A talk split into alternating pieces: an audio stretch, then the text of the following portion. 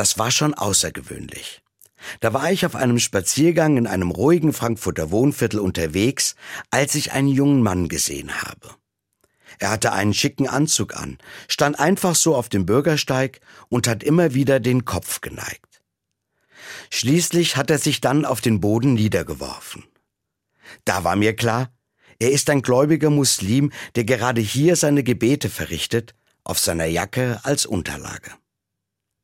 So etwas sehe ich nicht oft. Ich kenne zwar viele Menschen, die regelmäßig beten, auch ich tue das. Aber ich weiß auch, gläubige Menschen tun das meistens in ihren Kirchen, Synagogen, Moscheen und anderen Gebetshäusern oder für sich alleine im sogenannten stillen Kämmerlein. Aber einfach so auf der Straße beten? So, dass es alle Leute sehen können? Ich glaube, das ist in unserer Gesellschaft einfach nicht üblich. Ich frage mich, warum ist das so? Vielleicht ist es für viele generell ungewohnt, etwas Persönliches oder Gefühle in der Öffentlichkeit zu zeigen. Vielleicht trauen sich Menschen deswegen nicht, öffentlich zu beten. Man lacht oder weint ja auch eher selten draußen. Oder gibt es vielleicht eine Angst, sich als religiöser Mensch zu outen? Eine Antwort auf diese Fragen habe ich nicht, aber für mich steht fest, es ist überhaupt nicht schlimm, auch einmal draußen in der Öffentlichkeit zu beten.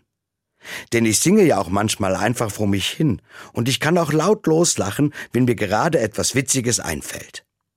Manchmal werde ich dabei von einigen Leuten komisch angeschaut, aber das stört mich nicht.